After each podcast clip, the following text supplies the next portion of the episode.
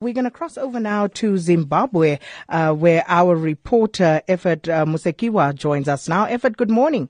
Good morning, how are you? I'm well, thanks. So tell me, has the story made the headlines and captured the imagination in Zimbabwe as it has here in South Africa? Uh, interestingly, it's, it's a bit of a, a, a strange uh, development in that uh, the local media, only the private media really, you know, are reported on the story. The, the, the state media has been totally silent about uh, this whole issue. They haven't even uh, written a single report regarding it. And with regard to private media, as you say, uh, what, how have they been reporting on this uh, alleged assault? Uh, well, they they've been mostly, uh, you know, uh, quoting what South African newspapers are reporting, what South African media is reporting, um, and they've, um, you know, um, spoken to local civic groups, they've spoken to local uh, opposition parties who have raised uh, their voices against what uh, First Lady apparently um, alleged, is alleged to have done in South Africa. And on the ground, are people talking about this at all?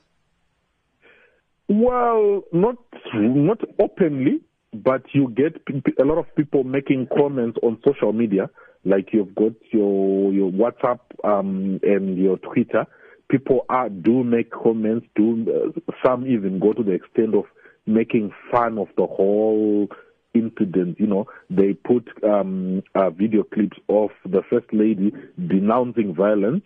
Then on the other side, they then put you know this uh, alleged report of her having uh, beaten up a young lady in South Africa. If but it, to Mhm. openly but openly talk about it really you don't get a lot of people talking about it openly And that's just a general culture, is it, in Zimbabwe when it comes to sensitive issues um, that include the those the political elite? yes you you you will um um you might, you might be aware that it is actually a crime or it is a chargeable offense to insult either the president or the first lady as we speak right now one of the leaders of the um, of of the um, War Veterans Association uh, uh, is um, is actually out on bail.